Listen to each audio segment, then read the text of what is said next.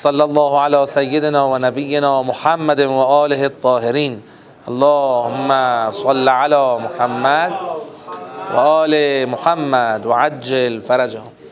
خب سوره مبارکه معارج رو این جلسه حداقل سیاقها رو کار بکنیم. فضای سخن سیاق اول و سیر یه خود جلو بریم که انشاءالله بتونیم جلسه بعد تمومش کنیم. و اما سوره مبارکه معارج. ابتدا سیاقهای سوره رو یک مروری بکنیم. اون سیاقیابی که در کتاب موجوده و استناد و استدلال مربوط به اون رو با همدیگه توجهی بکنیم. اگر گزینه دیگری به, به ذهن کسی دیگری می‌رسه رو اون گزینه هم بحث بکنیم. تو, تو یک کتاب سیاقهای این سوره به چه شکله؟ سه تا سیاق داره. آیه یک تا هجده. بسم الله الرحمن الرحیم. سأل سائل بعذاب واقع للکافرین لیس له دافع من الله ذی المعارج تا برسه به آیه هجده. یک تا هجده. بعد آیه 19 ان الانسان خلق هلوعا اذا مسه الشر جزوعا و اذا مسه الخیر منوعا الا المصلین. الذين الذين تا آخر تا آیه چند؟ سی و پنج. که میفرماید اولائکه فی جنات مکرمون. ادامه اوصاف اون مسلین میاد تا می‌رسه به اینجا. آیه 35 از آیه 36 فما للذین کفروا قبلک مهطعین عن الیمین و عن الشمال عزین این میره تا کجا؟ تا آیه چهل و چهار. سه تا سیاق در این سوره ما داریم. خب از بین یک تا هجده آیا آیه ای رو که احتمال بدید در اونجا سیاق بخواد تموم بشه و سیاق جدیدی شروع بشه سراغ دارید یا نه؟ برگردیم یک تا هجده.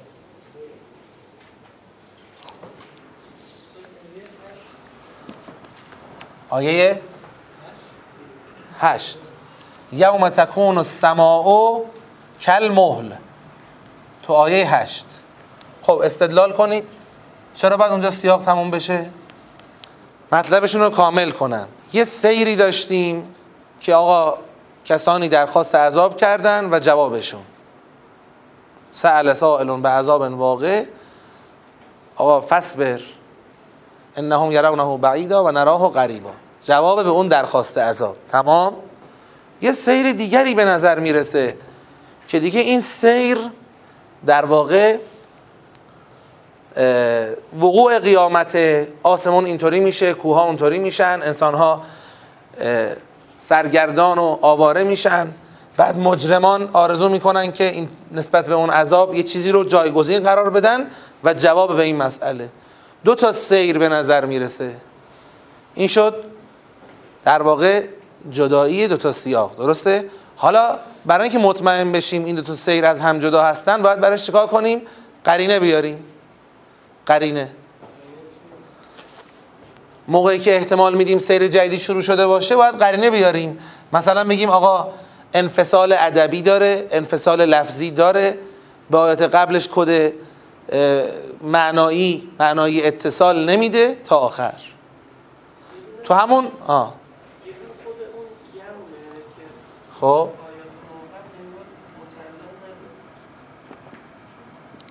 یوم تکون السماء کالمهل روزی که آسمان مانند مثل گداخته می شود. خب. میفرمایند یوم ظرف است. ولی تو آیات قبل خودش متعلق نداره. پس متعلقش چیه؟ یو بستران هم از در جایگاهی حال از این لا یسالوه یعنی لا یسالو حمیم حمیما در حالی که یبسترونه هم و اصل بر اینه که ظرف مظروفش عاملش قبلش اومده باشه. ما اینجا قبل از این آیا چیزی نداریم که گزینه این مسئله باشه؟ تعرجو. تعرجو که خودش ظرف داشت. تعرج الملائکه و روح الیه فی یومن. می‌دونم می‌خوام بگم از اون آشکارترش دارین. چرا اونو نمی‌بینید؟ من تعجب می‌کنم چرا نمی‌بینید. سأل سائل به عذاب واقع داریم از یک عذابی که واقع می شود خود اون تعرج الملائکه و روح در واقع یه جمله داخل پرانتز شرح زل معارج خدا زل معارج است. یعنی چی؟ یعنی تعرج الملائکه و روح الیه فی یوم کان مقداره خمسین الف سنه پرانتز بسته جمله اصلی ما تو سیاق چی بود؟ سأل سائل به عذاب واقع واقع بهترین گزینه است برای چی؟ برای متعلق این یوم خب ممکنه کسی بگه آقا بین این یومه تا اون واقع کلی فاصله افتاده. دو تا جوابش میدیم. میگیم اولا این فاصله ها فاصله های اجنبی نیستن. سأل سائل به عذاب واقع خود این للکافرین خود این من الله همه متعلقات همین جمله. اولا این. دوما این انهم یرونه بعیدا و نراه غریبا تو آیه قبلش دقیقا اون واقع رو یه بار دیگه تکرار می‌کنه. چون این نراه و غریبا می‌خوره به چی؟ عذاب واقع. انهم یرونه اونها اون عذاب واقع را بعید می‌بینند و نراه ما اون عذاب واقع را قریب می‌بینیم. عذاب واقعی که یوم. به خاطر همینه که این توجه به ظرف بودن خود مسئله ما صرفا کلمه یوم نیست. ممکن بود کسی اینجوری بگه یومون. تکون السماء کلمه اصلا می‌گفتیم دیگه اصلا شروع به توصیفات یک روز است. یومون. اما یومه. یعنی گوینده در نحوه بیانش خودش می‌خواد خود تفصیل این روز را بیاره, بیاره زیل عذاب واقع قرار بده. حواست باشه ای درخواست کننده عذاب اون عذاب واقع شونده است در چنین روزی یا پس اینجا ما دلیل بر جدایی سیاق نداریم. اتصالمون اتصال ادبی است. از نوع درون جمله ای چون اتصال ادبی اگه بین جمله ای باشه باز یه احتمالی هست. مثلا فرض کنید واو. با واوی با فایی سمه یه جمله جدیدی بیاد. ممکنه بگیم آقا این واو بین دو تا مجموعه است. اما اتصال یومه به عذاب واقع اتصال چیه؟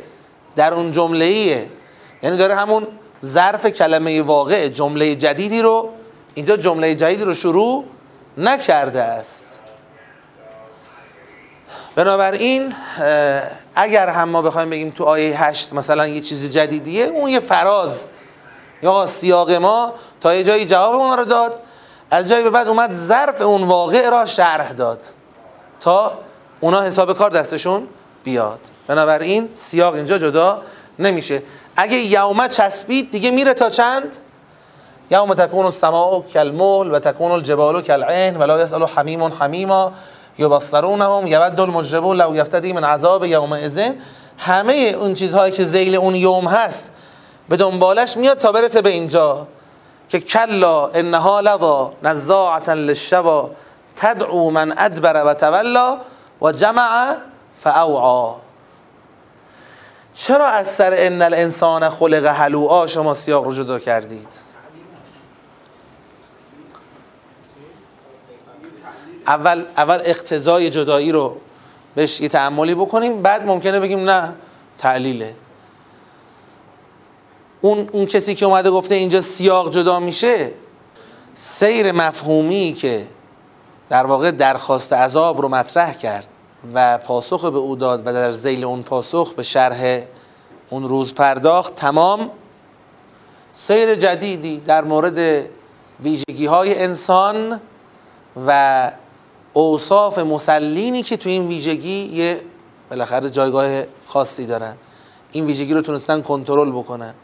این هم سیر جدیدی که آغاز میشه. خب؟ قرینش چیه؟ قرینش اینه که اتصال لفظی اتصال ادبی این جمله ان الانسان خلق حلوعا نه عطف شده نه زمیری به قبل برمیگرده نه اسم اشاره ای به قبلش داره. اصلا انگار اول کلامه بسم الله الرحمن الرحیم. ان الانسان خلق هلوعا و اذا مسه الشر جزوعا فقط یه احتمالی میمونه. اونم احتمالی که آقا سید مطرح کردن که آقا اونجا که فرمود آتش جهنم تدعو فرا می‌خواند من ادبره و تولا. اون کسی را که پشت کرد و روگردان شد اینها اونجا بعدش می‌خواد تعلیل بکنه. چرا اینطوریه؟ چون انسان چون انسان خلق هلوعا اگر شد تعلیل دیگه سیاق رو شما نمی‌تونید جدا کنید. اینجا دو تا جواب میدیم. میگن آقا آیه 18 داره در توصیف عذاب جهنم میگه که عذاب جهنم انسانی که اهل ادبار به حق به سمت خود می‌کشه انسانی که اهل جمع کردن دنیاست و می‌خواد دنیا رو در ذخیره کنه مالندوزی کنه. اصلا آتش جهنم در به در دنبال همچین آدمی می‌گیره میگرده و او رو می‌کشه. چرا اینطوریه؟ چون ان الانسان خلق هلوعا انسان هلو آفریده شده.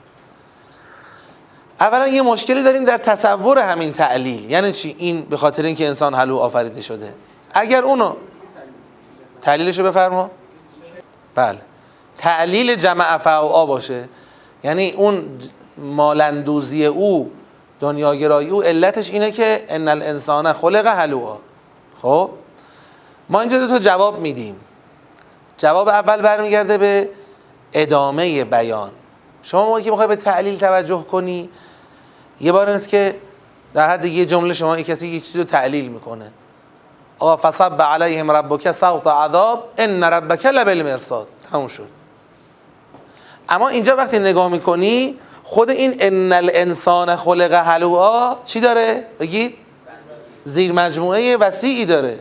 ان الانسان خلق حلوعا اذا مسه الشر جزوعا اذا مسه الخیر منوعا الا المسلین الذین الذین ال...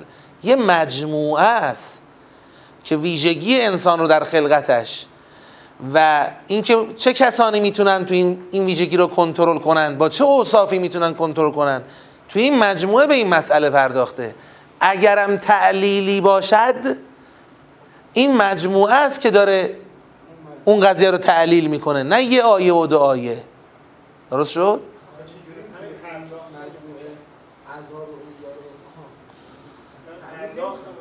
از نوع پرداخت متکلم. آره این مجموعه. نکته دوم هم این که این جمع فعا که همه انسان ها نیستن. درسته؟ جمع فعا که همه انسان ها نیستن. درسته؟ اما این ان الانسان خلق حلوعا مال همه است.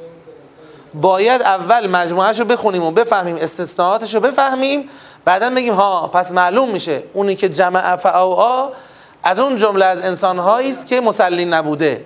این میشه ارتباط بین دو تا مجموعه نه ارتباط بین دو تا آیه. اون سیر این که می‌خوایم او رو عذاب کنیم و سیلی بهش بزنیم دیگه تموم شد. این یه سیر جدید تبیینیه نسبت به ویژگی انسان در خلقتش.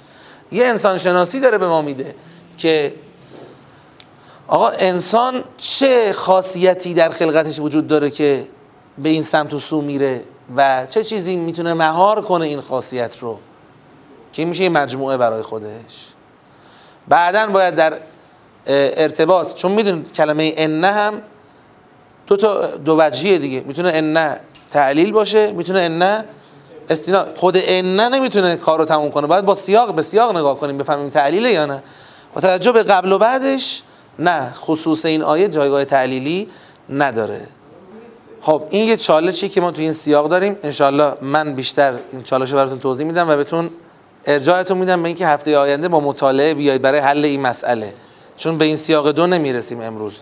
فعلا توی مقام سیاق یابی این برامون واضحه که ان الانسان خلق حلوعا سیر جدیدیه. که میره تا آیه 35 حالا آیه 36 چرا شد سر سیاق؟ فما للذین کفروا قبلک مهطعین. با وجود اینکه فهم داره سیر مفهومی بیان ویژگی انسان و استثناء شدن مسلین تمام. سیر مفهومی جدید. آه کسانی هستند کافرانی که دور پیغمبر رو گرفتن و توقع بهش رفتن هم دارن. همال الذین کفروا قبلک مهطعین علی الیمین و عن الشمال ازین ایتمع کل امرئ منهم ان جنت نعیم. اینا می‌خوام برن بهشت با همچین توقعی.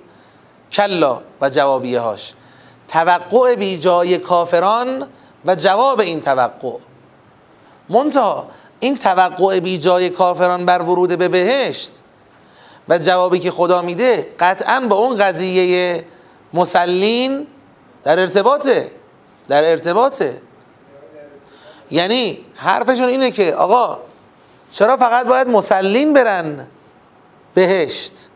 ما الذین کفرویم یعنی حاضر نیستیم در نظام مسلین وارد بشیم اما بهشتم میریم.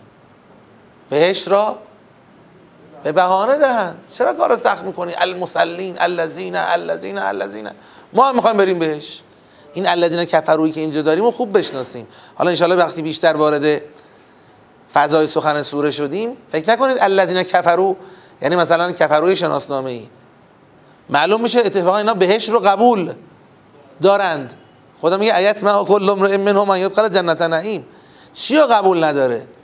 اینکه قرار باشه برای بهش رفتن شما در نظام مسلین حرکت کنی. اینو قبول نداره. به خاطر همینه که خدا اسمش می‌ذاره چی؟ کافر. تو کافری. اینکه طمع داری بدون قرار گرفتن در این نظام رفتاری بیای سراغ بهشت و جوابیه اینها. خب حالا ما میگیم درسته این ارتباط با قبل داره ولی باز این ارتباط از نوع ارتباط چیه؟ دوتا مجموعه است. یعنی خدای متعال اوصاف مسلین رو تمام کرده اون قسمت تموم شد که انسان ها حلوان مگر مسلین با این صفات که اگر این شد میرن بهش تمام؟ توی مجموعه جدیدی حالا می‌خواد مقابله کنه. خب شما دیگه چی میگید؟ شما دیگرانی که توقع دارید شما هم مفت و رایگان برید بهشت. شما حرفتون چیه؟ این حرف رو مطرح می‌کنه و جواب میده. کلا انا خلقناهم مما یعلمون. فلا اقسم برب المشارق والمغارب. انا لقادرون على ان نبدل خیر منهم ما نحن مسبوقین گفتیم در تقابل مفهومی در تقابل مفهومی یه پایه مشترک اسلوبی لازم داریم. خب؟ مثلا ان الذين كفروا بربهم ان الذين يخشون ربهم. یا اینکه یه مقسمی می‌خواد. یا اینکه آقا هل اتاک حدیث الغاشیه؟ وجوه خاشعه وجوه نائمه. خب؟ زیل یه مقسمی قرار می‌گیرن. اینجا هم اگر اینجوری بود که آقا ان الانسان خلق هلوعا اما المسلین ففلان و اما غیرهم ففلان در نوع پرداختش خدا حالت تقسیم بندی بهش نداد. خب آقا مسلینن که میرن بهش و تمام. حالا ما با اینا یه حرفی داریم. شما دیگه چی میگید؟ این که بین این دوتا مجموعه در ارتباط وجود داره اون که سر جاشه. اما اول باید این مجموعه رو خوب بفهمیم. اینا دیگه کیان؟ حرفشون چیه و جواب خدا چیه؟ بعد بذاریمش کنار مجموعه مسلین. وقت می‌فهمیم اینا کسایی که میگن اگرم عذابی هست مال ما نیست. اگرم بهشتی هست مال ماست و حاضرم نیستیم که تحت برنامه شریعت و دین که عنوانش در قرآن نظام مسلینه قرار بگیریم. وقتی این اوصافی که در المسلین میاره تقریبا میشه گفت کل دین اینجا جمع شده دیگه نظام رفتاریه. و اسم این رو خدا می‌ذاره نماز. چقدر نگاه عوض میشه. فردا اگر امام صادق فرمود که لا تنال شفاعتنا مستخفا به سلات تازه می‌فهمیم یعنی چی؟ مستخفا به سلات بیا اینجا ببین سلات چیه. باید بفهمی این نظامو. باید بفهمی که چیه که قرار تو رو از حلو بودن خارج کنه. تا وقتی نشدی توقع بهش رفتن یک خواب و خیال بیش نیست. خب حالا این پس فمال الذین کفروا قبلک محتین به بعد سیاق سیر جدید ماست. عامل اتصالی به قبلش نداره غیر از کلمه فا. که راجع به فا قبلا گفتیم. فا می‌تونه ارتباط بین دو تا کلمه دو تا جمله یا دو تا سیاق باشه. از کجا بفهمیم دو تا سیاقه از قبل و بعدش؟ وقتی بعدش رو می‌خونیم دیگه تو بعدش کاری با مسلین نداره. تو قبلش هم یه مجموعه بود پس در نتیجه این یک سیاق جدیده. تا آخر سوره این سیاق پیش میره. فذر هم یخوضوا و یلعبوا. حتی یلاقوا یومهم. اینا رو یعنی کیا رو؟ همین الذین کفروا رو. ولشون کن بذار در باطل فرو برن بازی خودشونو بکنن. چی؟ هلو؟ هلو؟ آه هلو. خب.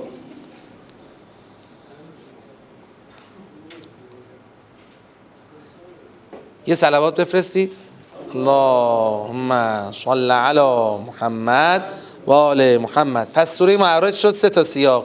سیاق اول درخواست عذاب و جوابیش. سیاق دوم ویژگی های انسان و استثنائش. سیاق آخرم توقع ورود به بهشت از جانب کافران و جوابش.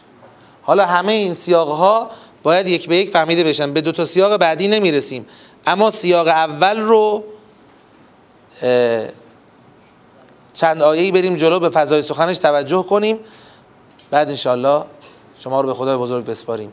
برای سیاق اول این سوره کی می‌تونه فضای سخن رو بگه؟ سأل.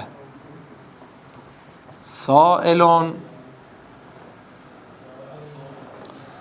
به عذاب درست فرمودید. جمله خبریه است. و جمله خبریه خودش داره فضای سخن رو میگه. دیگه اصلا به جایی هم لازم نداریم. خود خدا داره میگه آقا مسئله اینه. شأن نزول رو می‌خواستی که چی؟ شأن نزول بهت میگه سأله جابرون ابن فلان. این سوال را اسمش که مهم نیست. خدا داره نقل می‌کنه. آقا مسئله اینه. سأل سائلون به عذابه حالا ویژگی های این درخواست عذاب رو ما باید بفهمیم که چجور درخواست عذابی است. سه تا متعلق خدا براش ذکر کرده. به عذاب ببخشید. این به عذاب رو بیاریم اینجا. سأل سائلون یک به عذاب دو للکافرین. سه من الله. من می‌خوام فضای سخن رو بفهمم. آیا تو فضای سخن این معنا داره که یه کسی اومده درخواست عذاب می‌کنه؟ که با توجه به قرائنم معلومه این درخواستش چجور درخواستیه؟ درخواست انکاری است. می‌خواد بگه نیست که اگه بود که میومد که داره درخواست می‌کنه که اگر عذابه بفرست بیاد. حالا که نمیاد پس یعنی نیست. این درخواست درخواست انکاری است. اینجوری نیست که طرف قبول کرده عذاب را. گفته پیامبر ما که قرار عذاب بشیم؟ خواهشن زودتر ما رو عذاب کنید یه خسته شدیم. نه می‌خواد انکار کنه. از کجا میگیم از درخواست درخواست انکاری است؟ از نوع برخوردی که خدا می‌کنه در جوابش. فصبر. انهم یرونه بعیدا. فصبر چی میفهمونه؟ که دارن با این درخواست به کی فشار میارن؟ به پیامبر. پیامبر در مقابل چنین رفتارهایی صبر کن. خب نشون میده در با این درخواست دارن اعمال فشار می‌کنن. دو انهم یرونه بعیدا. اینجا دیگه تصریح داره می‌کنه. اینی که داره میگه عذاب رو بفرست بیاد ایشون در واقع چون عذاب را چی? بعید میدانه استبعاد می‌کنه. بعید هم اینجا بعید زمانی نیست که میگه آقا عذاب هست ولی مثلا استبعاد از وقوع می‌کنه. عذابی نیست انکار می‌کنه. پس درخواست عذاب انکاری. حالا بیایم ببینیم چجوری درخواست کرده. آیا اون کسی که می‌خواد عذاب رو انکار کنه اومده مثلا اینطوری گفته که بسم الله الرحمن الرحیم اللهم انی اسألك عذابا واقعا. للکافرین که لیس له دافع من کیاز المعارج؟ یا الله اینطوری درخواست عذاب کرده؟ ما می‌خوایم بگیم واقع و لیس له دافع و زل معارج تتمه است که خدا به حرف او اضافه می‌کنه. نفهم. بفهم چی داری می‌خوای. تو چی خواستی؟ برای کی خواستی و از کی خواستی؟ چون به اینا توجه نداری اینطوری اومدی جلو اون عذاب رو بفرست بیاد اون عذاب رو بفرست بیاد. خدای متعال وقتی داره نقل می‌کنه اون صحنه رو و اون درخواست رو نقل می‌کنه کار خدا این نیست که بیاد مثل اخبار تلویزیون فقط حکایت کنه. خدا میاد با عنوان گذاری های خودش تو همون نقل اون صحنه هدایت رو شروع می‌کنه. پس این توضیحات برمیگرده به هدایت الهی. اگر بخوایم خود فضای سخن رو بکشیم بیرون اون اصل درد رو بکشیم بیرون به همین اندازه است. آقا آمدن جلو در مقابل پیغمبر. پیغمبری که تمام حرفش اینه. آی مردم عذاب حق است. حالا که حقه بیاید حرف منو گوش بدید. تو سوره حاقه همین خورده پیش خوندیم دیگه. فرمود که و جاء فرعون من قبله بالخاطئه فعصوا رسول ربهم.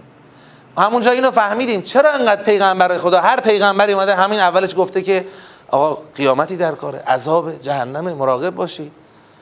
چون اصلا پایه هدایتگری پیغمبران اینه. اگر شما عذاب و قبول کردی تازه اون موقع است که میگی خب چیکار کنم حالا؟ یا رسول الله؟ رفتارم چی باشه؟ عذاب و قبول کردی خواهد گفت حالا باید نماز بخونی باید زکات بدی باید جهاد کنی باید این کارو کنی اون کارو کنی. پس اینا چرا دارن جبهه می‌گیرن جلوی پیغمبران الهی؟ میگن ما از اول همون عذابه رو قبول نمی کنیم میترسیم الف بگیم الف این آخه یه معلمی به شاگردش گفت بگو الف. گفت نمیگم. گفت میگم بگو الف. گفت اجازه بده نگم من نمیگم. آخرش گفت آخه چرا نمیگی الف؟ چون اگه بگم الف بعدش میگی بگو ب بعدش بگو بگو پ. تا خود یا منو می‌بری. من از همون اول الف رو نمیگم. خب اینا نگاهشون همچین چیزیه که ما عذابه رو اگه قبول بخوایم بکنیم اگر قرار باشه عذاب باشه واقعیتش همینه. خب حالا راه، راهکار نجات چیه؟ پیامبر اونجاست که شریعت رو می‌کنه. میگه عذاب هست پس برخیزید به نماز برخیزید به انفاق برخیزید به امانتداری به رعایت عهد به, کنترل نگاه. یه کلمه عذاب رو قبول کردیم این همه دین برامون درست شد. کون عذاب هستن. مگه نمیگی قیامته؟ مگه نمیگی جهنمه؟ ما بیار. ما همین الان طالبش می‌دونن یعنی این که درخواست عذاب می‌کنن نتیجهش این میشه که پیامبرم که خب الان بنا نیست اتفاق بیفته که بی جواب میمونه این سوال این درخواست. نتیجه ازش می‌گیرن که دیدی؟ دیدی؟ خستمون کردید از بس هی گفتید عذاب جهنم. بده بیاد ببینم اون عذاب رو. در اوج گناه. و از این می‌خواد نتیجه بگیره که عذابی نیست. و خدای متعال اقدام هدایتیش از همین جا شروع میشه. از همین جایی که بیاد صحنه رو درست تعبیر کنه. ای پیامبر درخواست کرد درخواست کننده ای اسمش هم نمیاریم چون مهم نیست. این نماینده این طرز تفکره. اومده جلو برای کی عذاب خواسته بگید؟ برای همه کافرین. گفته بابا حرفش اینه. اون جهنمه رو که میگی قرار کافرین توش جلز و ولز کنن پوستشون بر بیاد اونو روشنش کن داداش. ما اونو میخوایمش. روشن کن. عذاب کنید ما رو. خب این چنین نمایندی اومده اینو درخواست کرده. خدا میگه من اول دقیقا براتون بگم ای مردم چی خواسته؟ سأل سائلون به عذاب واقع. عذابی رو خواست که اون عذاب واقع است. نه اینکه واقع خواهد شد واقع است. در حقیقت این عالم واقعه. یه روزی شما میبینیدش اون روزی که شما رو ببینید. ولی اصل وقوعش قطعیه. به عذاب واقع. برای کافرین خواست. اما نمی‌دونست که لیس لهو دافع. هیچ کس نمی‌تونه این عذاب رو از کافرین برگردونه. تا اینجاش تهدیدی. تو آخری یه نکته ای میگه روح جواب اینجا خوابیده. روح جواب اینجا خوابیده. بدبخت. از کی خواستی عذاب رو؟ چون اینا منکر الله که نیستن. الله قبول دارن. دعواشون با پیغمبرها دقیقا سر همینه. که میگن بابا شما برداشتید از الله یه چیز ترسناکی درست کردید که می‌خواد ما رو بزنه چیکار کنه چیکار کنه. خدا مهربونه. عذاب هم که اگه میگی کو. ما خوشیم خرمیم. کو از عذاب جهنم روشن کن بیاد. خدا تو این من الله یه جوابی میده بهشون که روح جواب به این درخواست اونجاست. میگه از خدا خواستی. ولی حواست نبود به اینکه خدا بگید زلمعارج است. از خدای زلمعارج خواستی. یعنی چی خدا زلمعارج است؟ یعنی دارای معرج هاست. معارج جمع معرج. معرج یعنی چی؟ یعنی مکان عروج. خدای صاحب مکانهای عروج. مکانهای عروج دیگه چی هن خدایا؟ آیه چهار دقیقا همین وصف خدا رو می‌خواد شعر بده. میگه یعنی تعرج الملائکت و روح عروج می‌کنند. الملائکه. همه نیروهای اجرایی این عالم که تحت فرمان خدا. و روح اون روح حیات بخشی که این عالم به او قائم است. اینا عروج می‌کنند به سوی خدا در روزی که کان مقداره خمسین الف سنه. مقدار اون روز پنجاه هزار سال است. اول یه سوال ازتون بپرسم بعد بگم چطور روح جواب تو این آیه است. این که میگه ملائک عروج می‌کنن به سوی او در چنین روزی این ملائک کی و با چه بیانی تو قرآن داریم که نزول کردن؟ نزولشون کی بوده؟ نزولشون تنها رد پایی که تو قرآن داره تنزل الملائکتو و روحو فیها به ابن ربهم من کل ام خودشم تنزلو چی داشت؟ مزارع استمراری بود دیگه. یعنی هر ساله در شب قدر ملائکه‌ای تنزل پیدا کردند برای اجرای اوامر الهی که روح خدا هم باشون همراه بوده. که همونجا تو اون سوره ما گفتیم. روح خدا یعنی اون کلمه هستی بخشی. قل روح من امر ربی انما امره اذا اراد شیئا یقول له کن فیکون. اون کلمه ایجاد که اینا هستی بخش.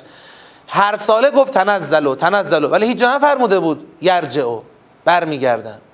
هی جهان بست پیدا کرده هی بست پیدا کرده هی پرونده باز شده هی موجودات جدید عمرهای جدید فعلهای جدید فرصتهای جدید هی بست بست بست. یه روزی قرار خدا شیپور این جهان را بنوازد و اعلام کند آی تمامی نیروهای اجرایی تحت فرمان من که جهان قائمه به شماست. بکشید بالا. اینا که می‌خوان بکشن بالا برن به سمت خدا بالا رفتن همانو بگید. فروپاشیدن نظام جهان همان. خدا میگه چی فکر کردی با خودت؟ فکر کردی نشستی اونجا؟ مثلا جهنم یه دگمه است. بزن اون دگمه رو. فکر کردیم ما انقدر مثلا عبس و کشک عمل کردیم. منتظر بودیم تو بگی.